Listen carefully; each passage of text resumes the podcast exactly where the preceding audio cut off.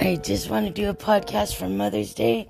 And to all the people out there who have a mommy, I want to say, uh, or to all the mothers out there actually, Happy Mother's Day.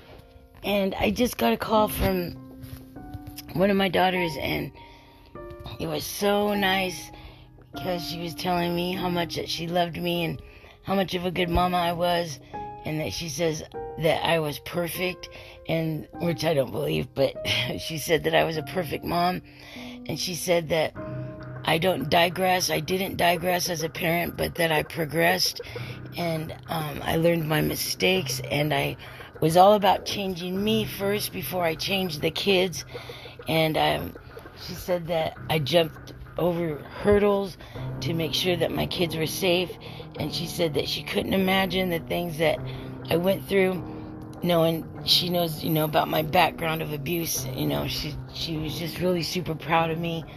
And she said that she remembered another time when um, I put them in training for singing and I was teaching them myself. And she she totally I was teaching them to sing to utilize their vocal cords um, I would how I taught them was through the group called the Mamas and the Papas because they utilized every single note that was pertinent to singing. So I would have um, all three of my kids in uh, in front of me, like in a tripod, and then um, I would tell uh, my daughter Hope, Hopi, you can sing the soprano or the alto. That's what you're best in. And then I would have uh, one kid sing with me on the lead, and then I'd have my son. He was just a little kid too, like a little baby. I would teach him to sing. So we had like weeks of training on that, on singing. So, um, and then another time, my, one of my kids, would, they were out with my mom, and my mom said that my son had taught. My son said that my mama taught me how to dance on the ballroom, and I totally forgot about that. So uh, yeah, one day my son wanted to know how to dance um, ballroom style. So uh, we got up in the living room. I pushed all the, that's what he wanted, then that's what I, if there's anything I could do for my kids and I didn't have money, then I would do it. If they wanted to learn it, and, and then, then I would teach them. So anyways, my son said one time we were in the living room and he's all, I want to learn, how do you ballroom dance? And so then I pushed all the, the furniture out of the way. And then I said, Here, I'll teach you.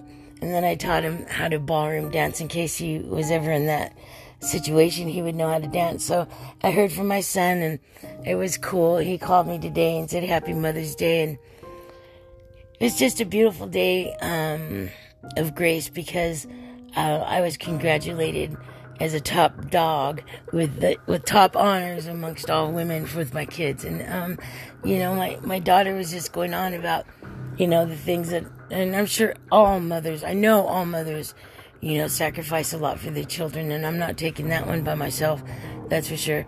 But what I will take by myself is that. Um, I wanted to teach myself to be a better person and to learn myself to learn how to how they think and that was my um that's that's my top honor that I constantly am thriving to change even as we speak today. Um, I did reach out to one of my other daughters and she's having a hard time in life and I just wanted to let her know I loved her. I haven't heard back from her, but I do know that all is well in motherhood motherhood tonight here with me and I wanted to check in with all my listeners and tell you guys I love you, and to all the madres and mothers of the world, happy Mother's Day from the bottom of my heart. I love you. Bye.